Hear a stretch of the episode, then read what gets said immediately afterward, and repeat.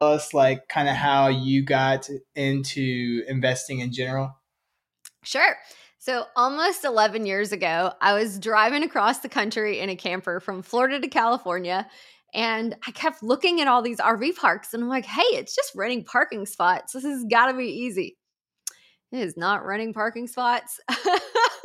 There's so much more to it. You're running this full fledged business. But by the time to California, I had been Google searching RV parks for sale and how to buy an RV park. And I found one in bankruptcy that was owned by the bank um, in the town near the town that I lived in. And I contacted the bank and said, Hey, I want to buy this property. And and they're like, Well, how much money do you have? I was 26 and it's like, I don't have any money. and so um, this was after the market had collapsed. And uh, banks had things on their books that they needed to get rid of that they were essentially trying to operate themselves. So they gave me a loan for non recourse with no money down for $3.2 million. And I had to figure out how to run an RV park. So curious, at that point, had you purchased like a home or anything before, or was this like your first real estate? I had a house. Yeah, I had okay. my personal residency. I didn't even know I had bought real estate at that point. You know, I knew nothing about real estate or real estate investing or RV parks or or any of that at that time. So, yes, I was totally blind and in the dark. So how did all that come about though? Like, I, I, did you just like wake up one day and have a vision of you dreaming? It's like, oh, I'm supposed to be buying RV parks. Like, how did that like? I might be mildly impulsive, and so I think there's something to be said with um, we talk to i'm sure you talk to beginner investors all the time and they have all this knowledge and and they know more sometimes than you and i do and you're like dude why haven't you bought anything yet? Like yeah. just get started. What are you waiting for? And then so there's something to be said about just jumping in because there, a lot of it is stuff that you can't be taught you know mistakes that you have to learn yourself you're not going to listen to somebody else and there and there's something to be said for just jumping in and getting started. I, I never imagined that uh, rv parks and mobile home parks would be my thing but I love it. It's lots of fun. So once they gave you like, okay, well, here you go. Here's a a, a loan for a um, RV park for a three million dollar, three point two million dollars. Like then, like then what? Then like, thank you. Like what? what like how yeah, do you so- go about like figuring that out? Like so day one at closing, uh, I remember it because it was April 1st and I brought my mother to closing with me. I don't know if it was supposed to be support or what. And she's like, is this April Fool's? Like, what are you doing? and um, uh, kind of like a construction loan, they gave me uh, six months of interest only to kind of get it figured out. And even interest only on that big of a loan is huge. And yeah. and there's utilities and all these bills and i got the first uh, utility bill. And you know owning a home i had been used to you know my $200 electric bill. And this one was like $12000 for electricity. And so there's some pretty big omg what am i going to do moments when you first get started with that and so the first six months i slept in the office floor trying to figure out how to run an rv park so when you uh, when you bought the RV park, did it come with like its own office or anything? It had a certain amount of spaces. Did it have its own like uh like RVs? staff at all? Like did it have anything? Yeah, so there's an office, uh, two pools, a fishing pond, and two bathhouses. Uh, there were 100 sites and they had 100 people living there with mailboxes outside and refrigerators outside. They were paying $300 a month, and that included their site and all their utilities. Basically, they were losing money on them being there. And um, the staff kind of had a staff. There was a, an old lady who was in her 80s and she sat in the office all day and like took people's money. She she was like a um, almost like a house mom if you think of like a fraternity or sorority house. a super nice old lady that was just making sure everybody was paying, and that was about it. Nice. That, that had to be a weird, weird experience. Like day one, like showing up, like, "Hey guys, they just gave me this RV park, and uh, yeah, so now, now what? now what? I know. I can remember one of the tenants coming in, throwing this huge fit, and he's like, if it ain't broke, don't fix it. I'm like, dude, the bank owns it. That's as broke as it gets. like, what do you mean? oh, that's good. so how many how many slots were there? Were the um So Like- when I bought that one, it had a hundred sites. Uh, Okay. Since then, I've added uh, 21 cabins and 15 glamping tents, Oh, and wow. it's a full fledged resort now. It grosses about two and a half million dollars a year. It's it's worth Nice. about 13 million dollars now. So that one's doing awesome and pumping out the money and really How great. long did it take uh, take you to kind of get that being successful? to flip it. Yeah. Yeah, it it took me a couple years because honestly, I, I like I said, I didn't even know I'd bought real estate. I, I wasn't in real estate. I didn't know anything about running a business. So to really learn all of that took me a couple years to figure out the marketing. There, there weren't resources like there now are on the internet and YouTube and all these things that you can watch and figure things out and, and connect with other people. So it took me probably three years to really get going to to make that property start making money. And what did that process look like? Did you come in and like all those RV tenants were you like, you gotta go, I'm putting in like cabins and stuff or So the the hundred sites are still there, and and I gradually flip them to. So in the RV industry, it, if you think of it like maybe multifamily, you have short term RV parks and long term RV parks, and this one happens to be in the middle of a tourist town, so you don't want long term Yeah. tenants there. However, you don't want no income. Those long term Yeah. tenants were still bringing in, you know, thousands of dollars a month with with the couple that were there, and that's better than nothing. So so I gradually um, converted the sh- sites 10 sites at a time to short term versus that long term and back then like we said the facebook was kind of the big social media thing so i created a facebook account and started trying to reach uh, rvers that way and i started doing google pay for clicks and google adwords and and that was a big source for the first round of clients i started getting for the park nice. Yeah, because I can I can imagine that could be nerve wracking because you have that massive loan that's all interest only, and it's like, oh wow, now I have to get a bunch of people here in order for me to do all these things. But Well, and it's a seasonal property. You know, RV parks aren't necessarily year round. That property is 10 months. So it, at least it's 10 months. You know, there's a lot of RV parks that are four, five, six months in the Northeast uh, or Midwest that are a little bit shorter term, which is fine, you know, if you have a plan and you budget it accordingly. But if you're walking in blind, I don't think that would work very well. So where was this one located? That one's in Pigeon Forge, Tennessee. Okay. Very cool. Hmm. Nice. yeah, I've heard about uh, over there really well. So what what happened next? Like, so you got this property, it started getting right. Did you were thinking like, oh, I'm just gonna focus on this one, or did you like, uh, let's let's let's try it again. Let's, let's see if I can get. So. I think it took being introduced to some higher level investors and understanding, first of all, that I had bought real estate and um, that it was a neat niche asset class that could make really good money. And so I bought a. Uh, the, the next thing that I bought was a duplex, though. It wasn't, I kind of went backwards where, you know, Yeah. most people get their duplex first. I kind of went backwards because having short-term RV parks, um, it is a full-fledged business. That property has about 10 different streams of income coming in between golf cart rentals and the laundry facility. There's a pizza kitchen there. You know, there's all these different streams of income. So it's a full-fledged active business. This is not something that's passive. Now I own enough properties that I manage the managers. I'm I'm in Florida now um, but I can manage them from a distance. But but back then when I was running that, I'm like, dang, this is, I don't want to do this forever. So I started buying the duplexes and the triplexes, thinking, okay, I want to kind of stabilize my portfolio and have some stuff that's that's a little more passive for someday when I decide to sell this property. But as I started getting into things like that, I started learning about leveraging debt. And I realized, oh my gosh, I have so much equity in this property. I can pull it out and start buying other properties. And so, you know, I had less than $3 million in debt at that point on a $13 million property. So um, I bought a couple other RV parks, some mobile home parks. I, I now have multifamily Section 8 properties. So, uh, learning that, you know, meeting the higher level investors and learning things like how to leverage debt was a huge game changer for me. Mm-hmm. So what was your process of going into like buying a duplex and then buying the mobile home parks and stuff like that? So what made you like? Did you just like?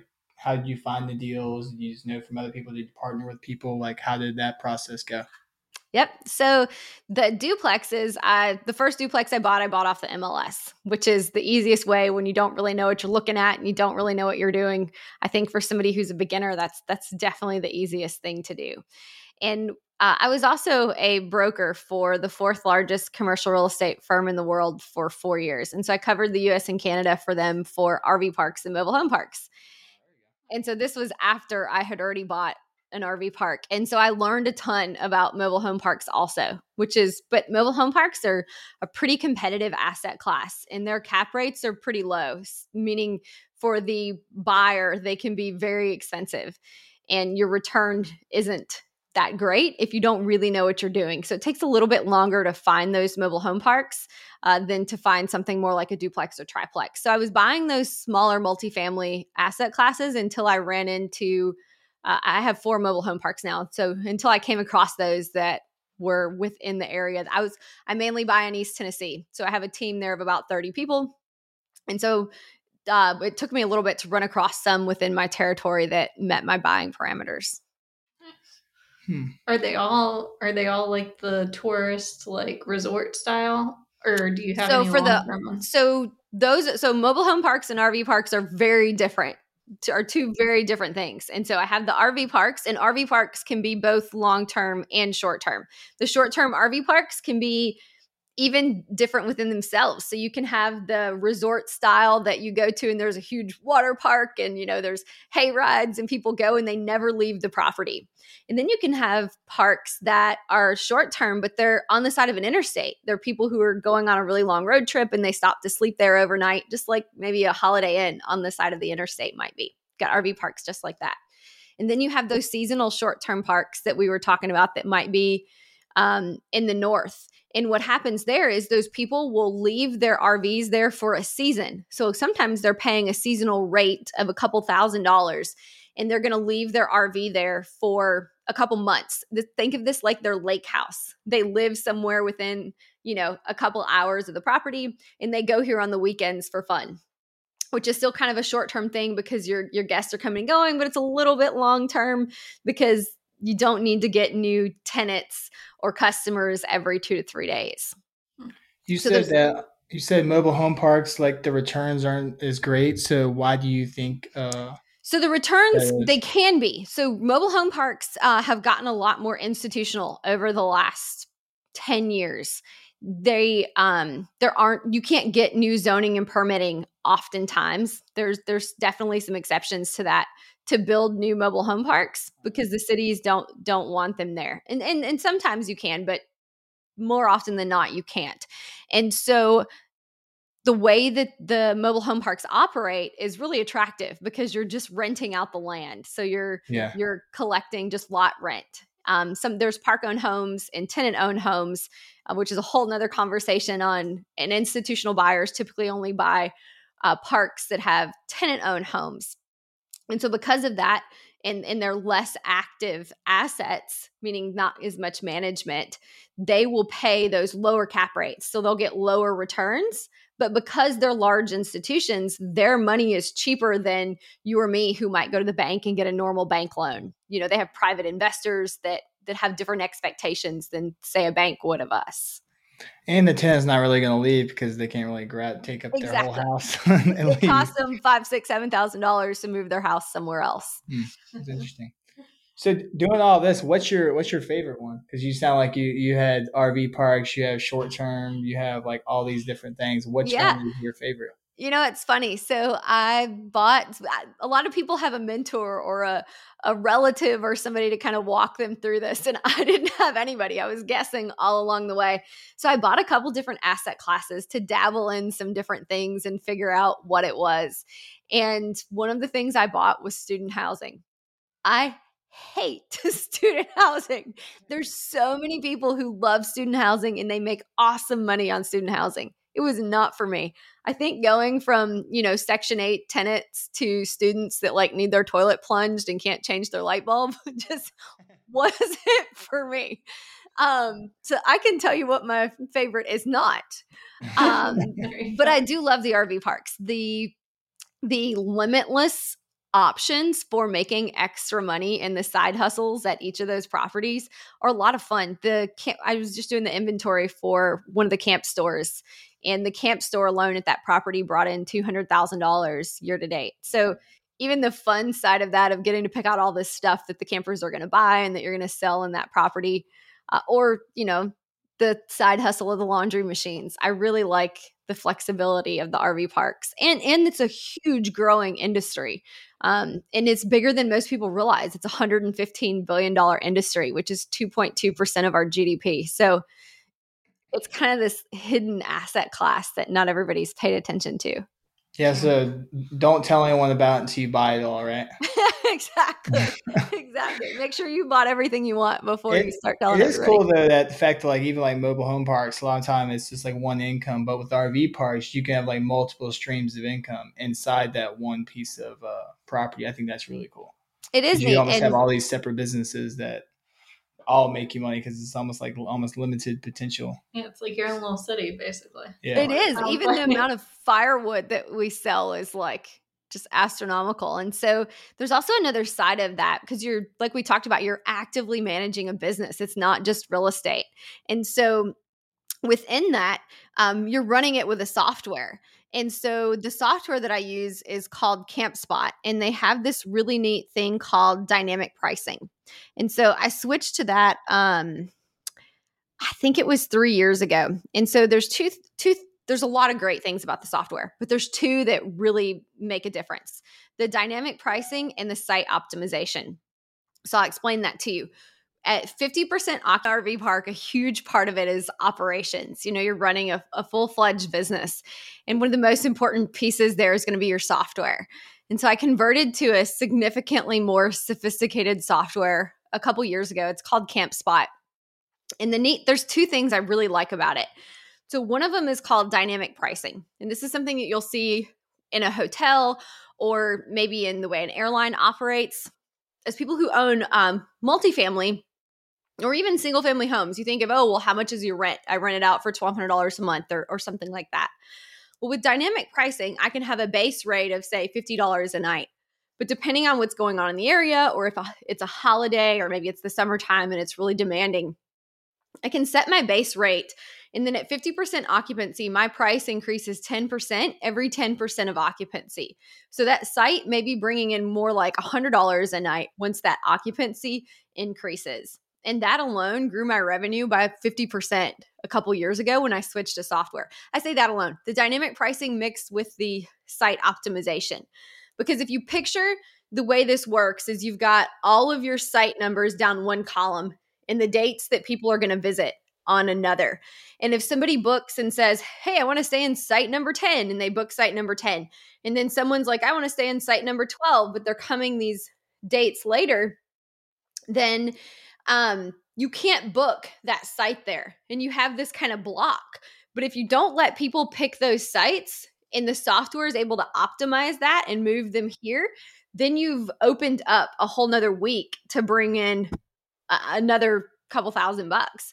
So that sophistication of the software within your oper- operations is a huge game changer. Yeah, I've heard someone do that for like short term Airbnbs and yes. stuff like that. They've done that a lot but that was the first time I've heard it for like something other than uh, other than that. So yes. do you when you uh, I guess do you have your own personal site and you have uh, where you pick your day and you use that accordingly? Exactly. Exactly. So even though I have short-term rentals there, I don't need a platform like Airbnb in order to be able to rent those out. Do you use Airbnb for them or no? I don't. I don't. I don't need that that platform and they stay at That's in the 90s in occupancy. Yeah, that's good. At least they don't take like part of your uh, exactly. You're not yeah. paying that fee. oh, oh. So, uh, what other lessons have you learned, like almost being like as an asset manager over a lot of these uh, like RV parks and mobile home parks and everything like that? What are some of the main key things that you learned as like an operator? I think it's important to know where your like what your position is and what your role is because a lot of times we're still small business owners. So a lot of times you feel like i don't know if people think they're the best at everything or they think that they just have to be the one that does everything. I can remember my second year running the the office in that first property and i was married at the time and um my ex-husband looked at me and he said did you just hang up on somebody and they they were yelling at me and saying all kinds of crazy stuff and i just hung up the phone. And you know a, normal customer service rep would have said something really great and maybe turn the conversation around or or whatever. That's not me. Like i do not have the personality for that position. But i have a fabulous property manager now and she has the personality for that. She can turn around any conversation and make it a positive outcome for the guest. Like learning what your role is and what your role isn't is really important when you're operating a property like that. So, what is your role? What do you love to do? I love the visionary side of that and figuring out all of those side hustles and figuring out, um, you know, what we're going to offer the guests next and what kind of activities we're going to have at the property, what's going to be inside that camp store that we're selling. Hey, we're going to start renting golf carts because that's trending a big thing yeah. in the industry now is all these unique experiences. So adding the glamping um, portion of the property, that visionary side of it is my favorite part of the role. I also really enjoy managing my staff. Um, the property manager that I just talked about um her and then another maintenance manager that I have I couldn't have what I have today without both of them and they and one of them was had been to prison and came to me straight out of prison needing a job and seeing him turn his life around and have a family now and being a great dad and being able to support his family I I love that part of my job and so it's not quite that daily active inside the business that's for me yeah, so you like working on the business, not necessarily in the business. But that's what they always say that like if you really want to grow your business, you can't work in your business. You got to work on it. On you probably couldn't work in your business and hang up on customers and still have a business either. Do you think though, like starting out, that that was important to your success? Like you just diving in and doing it all yourself. That way, Absolutely. you knew what you needed out of people. Absolutely. And there's definitely a time in everybody's business, you know, unless you're you know, given some money or marry into some money or something like that, that you knew you do wear a lot of hats and you and you play all those roles and and you need to know how to do all those roles and, and i can step in and run the office for a little bit but i definitely have a limit where i'm done like i'm not the one for that role so one of the main things we're kind of dealing with now is like how do you because you just said you uh, were, uh, were married how how do you kind of deal with everything? Hey, you have these dreams you want to accomplish, but hey, you have maybe a family and kids. How do you kind of do everything? Well, it didn't work out for me. I've been divorced four years, so I am not a good example of that. Uh, there are a lot of people who seem to do well. And the thing I notice the most with the people who do well is they divide the roles and they stay in their lane. If you say, you know, Timothy, you're going to be in, in charge of maintenance and, you know, you're going to run the office. Timothy probably shouldn't give you any opinions on running the office, and you probably shouldn't give him any opinions on maintenance. um, otherwise, it's more like you're each other's boss, and it's a little harder to get along than if you pick those lanes and just go with it. Yeah, stay responsible for your own thing. That makes yeah. sense. yeah. So, what about with like uh, having kids because you want to, to, be there for them and their their journey and everything, but you can't just go in the office and sleep on the floor. Uh, so I got. I got pregnant with my first child the same month I bought my first property. So I have nice. three kids now, and um, I drag them everywhere, and I homeschool and. I am not the typical parent. I don't believe in the way people parent now where kids are in 27 different sports and parents' lives are totally ruined because you're at every practice and every game. And it, it creates this entitled child that thinks the whole world revolves around them. And they also don't know how to be bored and creative because yeah. they've been entertained their whole lives. So my kids, um, my daughter on her last birthday, I bought her her first mobile home, and um, she gets to and learn how, how to do a little profit. Say it again. How old is she? She's nine, my oldest.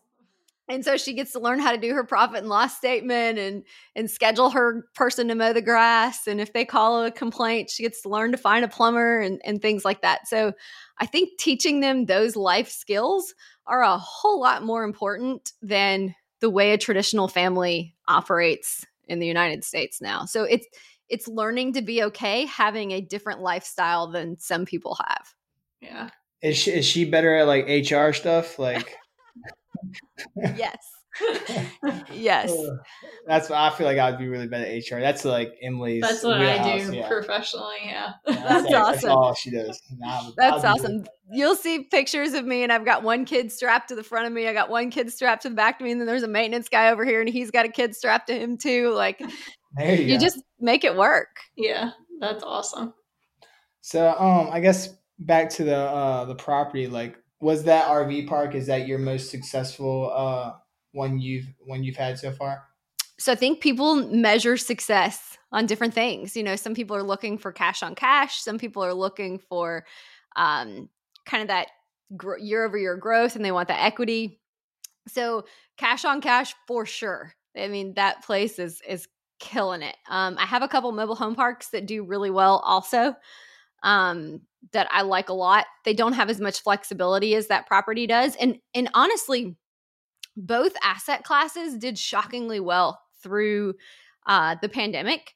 I was yeah. really surprised by, you know, all my tenants paid. The people were still camping. Actually, camping has grown tremendously throughout the pandemic because people yeah. wanted that seclusion. So definitely, the RV parks and mobile home parks have been the most successful.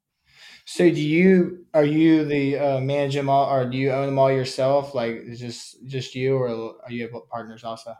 I do. Um, I am the sole owner of all of them, which um, well done. Thanks. And so I have about thirty million dollars in real estate right now, but my goal is that by my 40th birthday to have 200 million. So I only have a couple years left. So I'm uh I just finished all the paperwork for a fund and we'll start syndicating some of those RV parks moving forward, working with some partners. So is that so just RV parks or like mobile home parks also? Both. Um, the, again, the mobile home parks are a little more uh, competitive. So I don't imagine I will end up with quite as many mobile home parks in that portfolio, but definitely nice to have them stabilize the portfolio. Uh, I guess going forward, are you going to be? Are you kind of the lone wolf? Are you doing it uh, all by yourself, or are you like you and your team? I mean, or do you have partners also? Yeah, so I am gonna bring partners on for moving forward. The the deal I just left, um, and I'm in the middle of writing my LOI when I'm done with y'all is forty million dollars. That's a little out of my budget. I'm gonna need some partners on that one. there you go. So obviously the whole mobile home RV parks are like um, your niche as far as yes. real estate. But are you do you also look for more like duplexes and quadplexes and all that to keep your options open, or is this kind of what you're running with since it's working so well? So I would buy um duplex. So I do well with networking in the areas that I buy in, and I would buy duplexes or triplexes that are near some of the other stuff that I own. Um, and I also I kind of specialize in that smaller multifamily when it comes to a different type of asset class. It seems to be stuff that's more like six to 20 units. Um, I buy those that are extremely distressed. Like the last one, I had to repair the foundation and everything, but they work out as really great BRRRR deals. Um, the last one I bought was a 12 unit and I paid $300,000 for it. Uh, put a couple thousand in or a couple hundred thousand in and then uh, it appraised for 1.2 million pulled the money out and went and bought the next one. So i do the BRRRR deals on the smaller multifamily. Very cool. i guess uh, one of my questions is i don't really see that many like rv parks for sale. So where do you go about like finding a like rv parks for sale to buy? Yeah they're definitely not on the mls And so a big part of it is relationships. Uh, the last one that I, not the $40 million one, one, the one before that, um, was one of my neighbors. Uh, I've been begging him to let me buy his park for three years. And he finally texts me and he's like, Heather, I think I'm ready to sell. So a lot of it is relationships because that uh, asset class is uh, 88% owned by mom and pops. So most of it is is small business owners. And so building a relationship with those people in areas that you're looking to buy in it's kind of your long game. But as far as short term, people who are like, okay, I want to buy by the end of the year. Uh, LoopNet and Crexi are both sites that have commercial real estate on them in places that you're going to find more uh, RV parks or mobile home parks listed. So if someone wanted, was interested in, so I guess someone listened to the podcast and they say, "Oh, I want to get into RV parks." What would you What would you suggest is the best way to to get in that? If they if they were like you and they didn't they didn't want to partner uh, and jo- uh, join the fund, what would what would they do? so because all of this was so hard to figure out when I first started, and I feel like my learning curve should have been shorter. Um, I started my social media account like six months ago, which I think is how we found each other. Yes. And I started posting all these TikToks and um, Instagram reels about RV parks. And um, I couldn't believe how many people were interested in it. I think I'm at 30,000 followers on TikTok now of all these people who are interested in like renting their campers out and all these different things. So you can find a ton of free information on uh, social media on the on the properties as well as I teach a class and have a mastermind group. So it's a lot easier for people to get that information now. But as far as financing goes, which I think is where your where your question was headed a little bit, um, because the properties are less institutional, a higher percentage of them are willing to owner finance than you might find in like a duplex or a triplex. Yeah. So sometimes you can get owner financing um, you can also go through your local banks and credit unions. They're easier to deal with than a larger institutional bank might be to get financing. But but the reality is is they they aren't cheap. You know, you're not buying that one unit or that those two units. Typically, you know, even a small park might have 20 sites. Um, so you're you're looking at a couple hundred thousand dollars into the millions of dollars. So and they're they're commercial loans. They aren't you can't get your house hacking three and a half percent FHA loan and, and, go try out for the first time. So it it seems to be not that you can't start out with RVs because you obviously you can, but you need to have either some partners or some investors if you haven't already saved a good amount of money. I know that a good bit of my students, they have some form of smaller portfolio that they're transitioning out of. Maybe they're going to sell three or four of their duplexes and go buy their first RV park, or they're refinancing out because of the growth they've seen in their properties lately and using that money that they've used in the from the refi and they're going to buy an RV park now. So, how do you know a uh, an RV park is a good deal? Because then it's not like you know you see like an apartment building. I feel like it's not as like generic. Like you look at cap rates, here's your return. You know everyone. You kind of know the area. I feel like kind of being an RV park is kind of like you almost kind of be like kind of creative. It's like a hit or miss. Yeah. It is. It's it's more of an art than a science. You know, with, when you're talking about with you're looking at an apartment building, you kind of got your five or six things you're looking for. Okay, how much is the insurance? What's the rent roll? How much are they paying in taxes? You got your your checklist of things that you're going through. And because an RV park is is a full fledged business, you're looking at a profit and loss statement. And there's a ton of different lines on your income because, like we just talked about, you've got all these additional side hustles. You've got short term rentals and long term rentals and alternative accommodations and all these different things mixed in. And then, same on the expense side. So, you're really learning how to read a profit and loss statement for that asset class is key to figuring out what the property is actually worth because you'll notice things where you're like, why is your electric bill so cheap? Are you sure that's right? Or, you know, why is the water bill so high? Looking through and actually learning how to read that is is really important to making sure you're getting a good deal. So there's not necessarily anything kind of specific of like what you kind of want to see numbers wise to make it a good deal or a bad deal. Well, it depends on what you're trying to buy. So some people like buying turnkey properties that are already ready to go and then they're going to be looking for very specific things that are going to have to do with, you know, are there any deferred maintenance? You know is there a team already in place that's going to stay? Anybody who is looking for turnkey properties would be looking for different things than i like buying distressed properties that i can turn around and i want operations to be distressed. I want their tech to, their technology to be wrong. I want their sites to need improvement because that's where where you make the money to pull it out and go buy the next one. Yeah so, so you're always looking at something like hey like they do this really bad. I know I can make this better, so I can make it more successful. Yeah, uh, they're they're taking their reservations on paper still. like we can implement software and have twenty five percent growth tomorrow. You know, so it's like it's the a, reason this business is struggling right now is because they do not have me right now. yes, they need some systems and processes in place, and they'd be good to go. So let's say, for instance, let's say for me, let's say I was looking at an RV park right now. I would, and I wanted to like invest because around here in Virginia, like the Peaks of Otter and like Ridge Parkway is really big for like campgrounds and everything like that. Yeah. So let's say like how do you even re- find the owners and reach out to the the owners of the uh the RV parks? Sure. So there's a a website called Good Sam, and Good Sam is a camping membership that people who go camping belong to. And so Good Sam goes through the whole country and they rate each park um, with three ratings. And it has to do with their facilities, like how nice the bathrooms are, how what their grounds look like. But the reason that's important to you is if you go to that website, you can type in a town and you'll see all of the RV parks that are available in that town for a consumer to go stay at. Well, you as an investor now know which properties are there and could start cold calling or sending out mail outs, going to visit them, whatever your method for getting deals is. There's your list of people to go look for. So DM all the one stars. yeah, exactly. That's pretty good. I didn't think I didn't think of that because I was looking at I was because uh, once I started learning about more about you on social media and what you were doing, I was looking at it. I was like, man, I don't even know how to go about even finding these RV parks because I remember going to camping as a kid over there, and I mean, I just remember everything was like run down. I just don't know yeah. how to I even what the process is to do that. So yeah, yeah, and and run down.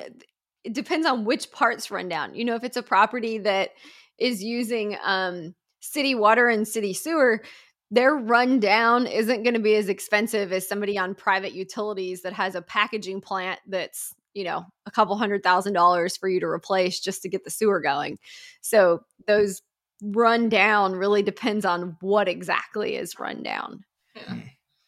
So um I know Emily loves these so much, but like tiny homes, uh, and I yeah. think you mentioned them earlier. Do you uh do you have those on your uh your RV park? And if so, do like people actually like them as much as like my wife says they like them? They're just trendy right now. Emily really and I are going to be best friends. They're one of my favorite things. So uh, I do have a property that has 21 of them and it's part of the whole glamping craze. It the yeah. tiny homes aren't actually something that's legal. They're they either need to be built as a manufactured home or as an RV. So in mm-hmm. order to be properly permitted to be in some locations, they need to be what's called RVIA certified. So they're built on a chassis. I'm sure you've seen all the shows with them being yeah. built, and they need to be permitted by somebody for the city to allow them to be there. And so they're essentially campers. They even meet the same requirements. They have to be 399 square feet or less. And so I have 21 of those in one location and they run just like an Airbnb would. They're short term rentals. They have an average stay of three days. And uh, those 21 bring in about a half a million dollars a year. So they have been a really neat addition to that property. Did you have any like doubts on like, oh, I'm going to put tiny homes here or anything like that? Because I feel like it's like, hey, it sounds cool, but it's almost like a little nerve wracking. Like, let's say it's all like this one campground, it's just campgrounds. How do I know that the tiny homes are going to be successful? And you just kind of just had to go for it and hope for the yeah, best. I don't think you can sit and think about any of it because you will. Yeah. There's a book called, um, actually, it's right here. Emily needs to buy you this. it's called the five second rule by Mel Robbins. If you aren't familiar with it, she talks about how any of those kinds of things you you count down from five, five, four, three, two, one, and just do it. Because if you sit and think about any of that stuff, you're gonna talk yourself out of it. You yeah. can come up with a million reasons to not do everything. So, were you reading this book at the campground? Is this how all this happened? no, I have a ton of students that that have the same kind of thing. So, like, I just don't know if it's a good idea. Stop thinking about it. Just do it just do it. And, and because once you do it, you have no choice but to go all in and get really out, aggressive. Yeah. yeah you've got to make it work. Yeah. You know, some people will kind of dip their toe in the water and buy two or three. I bought 15 when I first started. So they needed to work. like, yeah, yeah. So there's no turning back. Yeah. So, with you saying that, was there any hard lessons and stories that you had to kind of deal with through uh, the five seconds to go for it? I think the hardest things for me have been dealing with city planning and zoning. Oh, uh, yeah. uh, they are no joke. And so even I built a new playground like two years ago, and I had to have a um, a contractor sign off on it, and like different things for installing it. Once you get into those commercial deals, dealing with planning and zoning is so much more difficult and necessary than when you have a duplex or a triplex. Mm-hmm. So, learning to dot all your I's and cross all your T's with city planning and zoning has probably been some of my biggest lessons. Hmm. So I know just to wrap up, you said you mentioned you're doing a, a fund. Uh, can you tell us kind of like uh, like what's your uh, I guess you're offering for like new investors and stuff like that? Yes, uh, we just finished out all of the legal paperwork, and it's called uh, Blank Capital. My last name is Blankenship, and so uh, all those details will be released soon on the fund. But it's for people looking to invest with better returns than they might get in the stock market, or definitely than their savings account, but yeah. not somebody who wants to go out and uh, put all the effort in that we do as real estate investors. I feel like it's got like a like RV parks. It might have a little bit more risk, but I feel like the upside is a lot more though. It is, and the risk isn't as high as you would think. With um, when you look at the year over year trends over the last decade or even longer, it's had that steady twenty to thirty percent growth every year. It's just gotten more mainstream as uh, COVID has hit. The media seem to pay a little bit more attention to it, so it's not as risky and trendy as it might sound. It's just getting more attention lately. Nice. Okay. Well, where can we find you as far as your different parks and social media and all that? Yes, you can uh, go to my website at heatherblankenship.com or on Instagram, TikTok, and YouTube. I'm Heather Blankenship X3. Nice. All right. Well, I really appreciate you coming on here. And I've learned a lot